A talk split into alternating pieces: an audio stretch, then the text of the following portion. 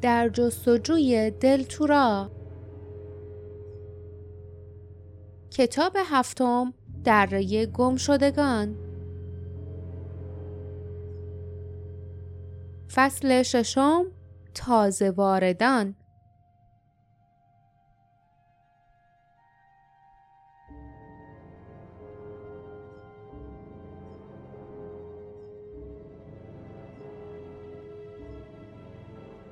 لیف و باردا به داین کمک کردند تا به راه بیفتد و همگی از شهر خارج شوند. چشمان داین تیره و بیحالت بود. تلو تلو می‌خورد و پاهایش را به سنگینی دنبال خود می‌کشید. عرق سردی بر پیشانیش نشسته بود. لرزش وحشتناک همچنان بدن ظریفش را عذاب می‌داد. لیف برای رنجی که داین می‌کشید متاسف بود. اما جایی در اعماق ذهنش از اینکه می‌دید او اینطور از پا درآمده بود حیرت می‌کرد. مگر این پسر یک سال تمام با دوم و گروه مقاومت آموزش ندیده بود؟ مگر او با اولها و چیزهای خطرناک و وحشتناک دیگر به عنوان بخشی از زندگی هر روزش مواجه نشده بود؟ داین امیدوار بود که بتواند پدر و مادرش را در تورا پیدا کند و موفق نشده بود. اما چطور این شک و ناامیدی می توانست او را اینطور شدید از پا درآورد گویی قلبش مثل تخت سنگ تورا شکسته بود و روشنی روحش همچون نور سبز آن تخت سنگ خاموش شده بود. به راه افتادند. از هر جا که عبور می کردند همه به جز دانگ به خانه های دو طرفشان نگاه می کردند. از میان پنجره های درخشان نشانه های اندوهبار زندگی از دست رفته به خوبی دیده می‌شد. غذاها به همان تر و تازگی روز اولی که درست شده بودند بشقاب ها و دیس هایی که فوق زیبا نقاشی شده بودند و کوسن ها و پرده های گلدوزی شده تقریبا در تمام خانه ها دستگاه پارچه بافی وجود داشت که پارچه هایی ظریف و اجاب آور به انتظار بافندهی که مدتهای طولانی ناپدید شده بود از آن آویزان بود. دستگاه پارچه بافی لیف را به یاد مادرش انداخت. اغلب او را دیده بود که می نشست و برای لباسهایشان و چیزهای مورد نیاز خانه پارچه می بافت. لیف می‌دانست که مادرش فوق ماهر است زیرا دیگران نیز این موضوع را به او گفته بودند اما نخی که او باید با آن پارچه می بافت زمخت و کدر بود و اصلا شباهتی به نخهای توران نداشت که مثل جواهر می درخشیدند. مرقوب ترین پارچه ای که مادرش تا آن موقع بافته بود شنلی بود که لیف آن را به تن داشت. برای بافتن آن نهایت مهارت خود را به خرج داده بود و به گفته مادر عشق و خاطراتش را نیز در تار و پود آن به کار برده بود. حالا مادرش کجا بود؟ لیف فکر کرد که بین همه فقط خودش اندوه دان را درک می کند. او می داند که دلتنگی و ترس به خاطر پدر و مادر محبوب یعنی چه؟ صدایی در اعماق ذهنش گفت اما تو امیدتو از دست ندادی.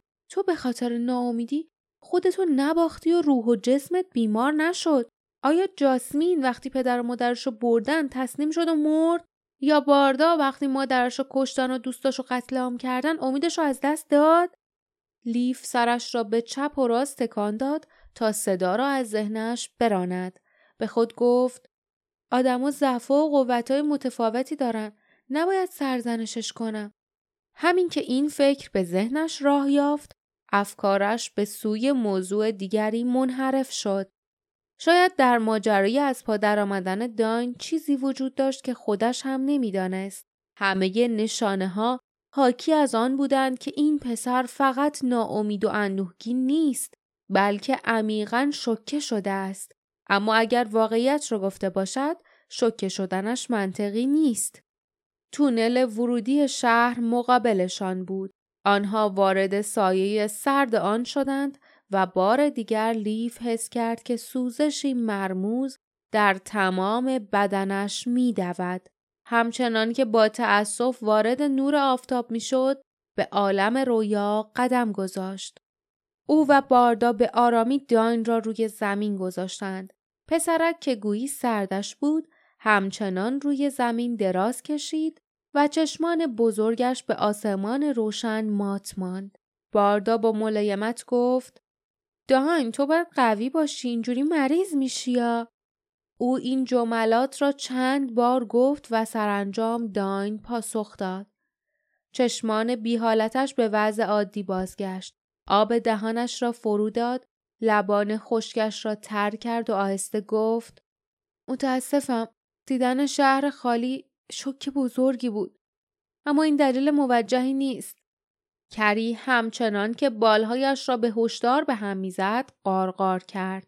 جاسمین خنجرش را بیرون کشید و گفت یه نفر داره میاد. لیف به دریاچه نگاه کرد اما دریاچه ساکت و آرام بود. پس در این صورت خطری از طرف خشکی نزدیک می‌شد. از تپه های کنار و آن سوی شهر. کری برای بررسی اوضاع در هوا اوج گرفت. جاسمین فریاد زد. نه کری ممکنه تیرکمون داشته باشن برگرد پیش ما. پرنده برای لحظه ای اوج گرفت و بعد با اکراه روی زمین برگشت. باردا پرسید جاسمین تعدادشون زیاده؟ جاسمین همانطور که قبلا بارها این کار را کرده بود زانو زد. گوشش را روی زمین گذاشت و پس از لحظه ای گفت فکر کنم دو نفرن. دو نفر قد بلند که یکیشون از اون یکی سنگین تره. داین که ظاهرا تحت تاثیر قرار گرفته بود با دقت به او خیره شد. لیف دید که لرزش عضلات آن پسر آرام گرفته است. با خود گفت انگار تنها چیزی که داین احتیاج داره اینه که فکرش رو روی موضوع دیگه متمرکز کنه. اما متوجه شد که از دست داین کمی دلخور و عصبانی است. او عصبانیتش را متوجه خود کرد و به خود گفت چرا نباید داین جاسمین رو تحسین کنه؟ همه مهارت اون رو تحسین می‌کنن. اما به ذهنش رسید که اگر هنوز توی شهر تورا بودند عصبانی نبود بلکه کاملا آرام بود. فکر کرد افسون شهر داره کم کم از بین میره. من کم و بیش مثل اولم شدم. و سرانجام فهمید سوزشی که در تونل حس می کرد چه بود. فهمید که چرا تورا بعد از شانزده سال و اندی خالی بودن همچنان سالم و دست نخورده مانده بود. باردا قرید لیف زود باش. لیف شمشیرش را کشید و به سرعت به دوستش پیوست. آنها شانه به شانه هم ایستادند و بین داین و دو پیکر قد بلندی که داشتند از تپه ها به طرفشان می آمدند مانعی ایجاد کردند. به نظر می رسید آن پیکرها زیر نور خیره کننده خورشید می درخشند. آنها راهزن بودند یا اول؟ لیف به سرعت گفت تورا با جادو محافظت میشه. جادویی که روی قلب و ذهن اثر می‌ذاره. تونل تمام نیتهای پلید و نابود می‌کنه. اگه برگردیم اونجا چیزی نمی‌تونه به ما صدمه بزنه. باردا فوری به اون نگاه کرد و سپس به طرف دیوارهای درخشان شهر برگشت. لیف فهمید که او دارد در ذهنش مسافت را تخمین می‌زند و سعی دارد تصمیم بگیرد که آیا بهتر است خطر کنند و برگردند و برای امنیت به سرعت به شهر بروند یا نه. غریبه ها آنها را دیده و سریعتر قدم بر می داشتند. داین با زحمت از جا بلند شد و لرزان ایستاد. باردا دستور داد. داین برو تو تورا. اما داین سرش را به مخالفت تکان داد و دست به خنجر برد. جاسمین گفت داین برو! داین از میان دندانهای به هم فشردهش گفت اگه اونو اول باشن من می‌تونم کمکتون کنم. کنار شما مقاومت می‌کنم یا میمیرم. به اندازه کافی از خودم ضعف نشون دادم. او کنار جاسمین قرار گرفت و با دیدن غریبه هایی که نزدیک می شدن چهره در هم کشید. بعد ناگهان چشمانش باریک و لبانش به خطی محکم تبدیل شد. سر برگرداند و زیر لب گفت دومه.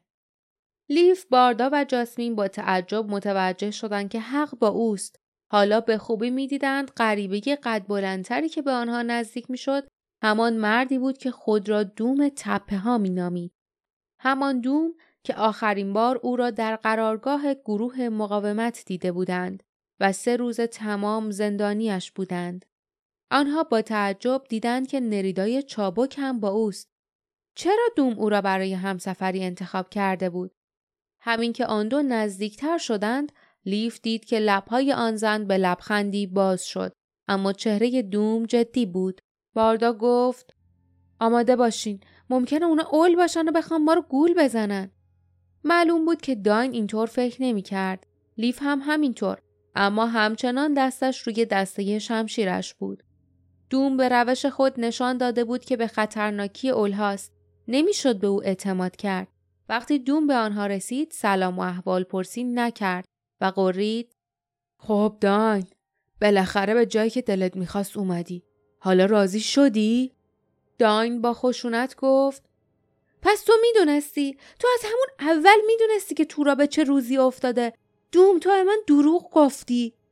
دوم با خون سردی گفت درسته. به جز امید چی دیگه می‌تونست تو رو قوی و سرپا نگه داره؟ وقتی دیدی که امیدت بی خودی بوده حالت بهتر شد یا بدتر؟ از چهره داین پاسخ به خوبی پیدا بود. دوم با تلخی سر تکان داد و گفت داین از همون وقتی که تو به قرارگاه اومدی من دنبال پدر مادرت گشتم. امیدوار بودم قبل از اینکه تو متوجه بشی اونا تو تورا نیستن پیداشون کنم. اما تو نتونستی سب کنی. داین جسورانه فریاد زد. نه نتونستم اما تقصیر من نیست. من حقیقت رو نمی‌دونستم من بچه نیستم که از من حمایت کنن و داستانهای جن و پری به بدن تو با گول زدن من منو کشوندی اینجا دوم لحظه ای طولانی به او خیره شد آن وقت با کمال تعجب چهره اخمویش به لبخندی باز شد و گفت یه زمانی با بزرگترت اینطوری حرف نمی‌زدی. اولین باری که دیدمت بچه معدب و حرف شنوی بودی. داین با عصبانیت فریاد کشید. من بچه نیستم. نه معلومه که بچه نیستی. شاید انگار دوم به فکر فرو رفت. لبهایش بی اراده تکان خورد. شاید من اشتباه می کردم. اغلب پیش نمیاد. اما امکانش هست. اگه از تو کنم با ما برمیگردی به قرارگاه دلمون خیلی برات تنگ شده. داین مکس کرد.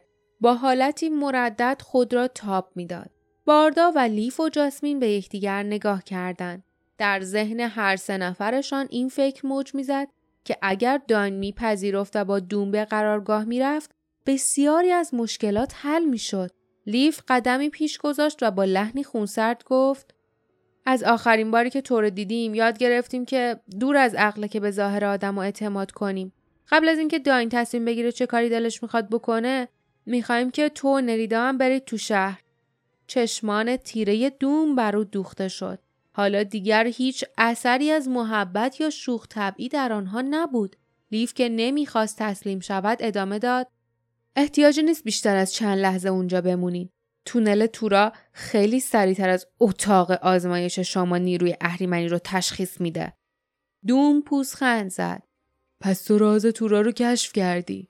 تبریک میگم. اگه تقاضاتو رد کنم چی؟ اون وقت چی کار می‌کنی؟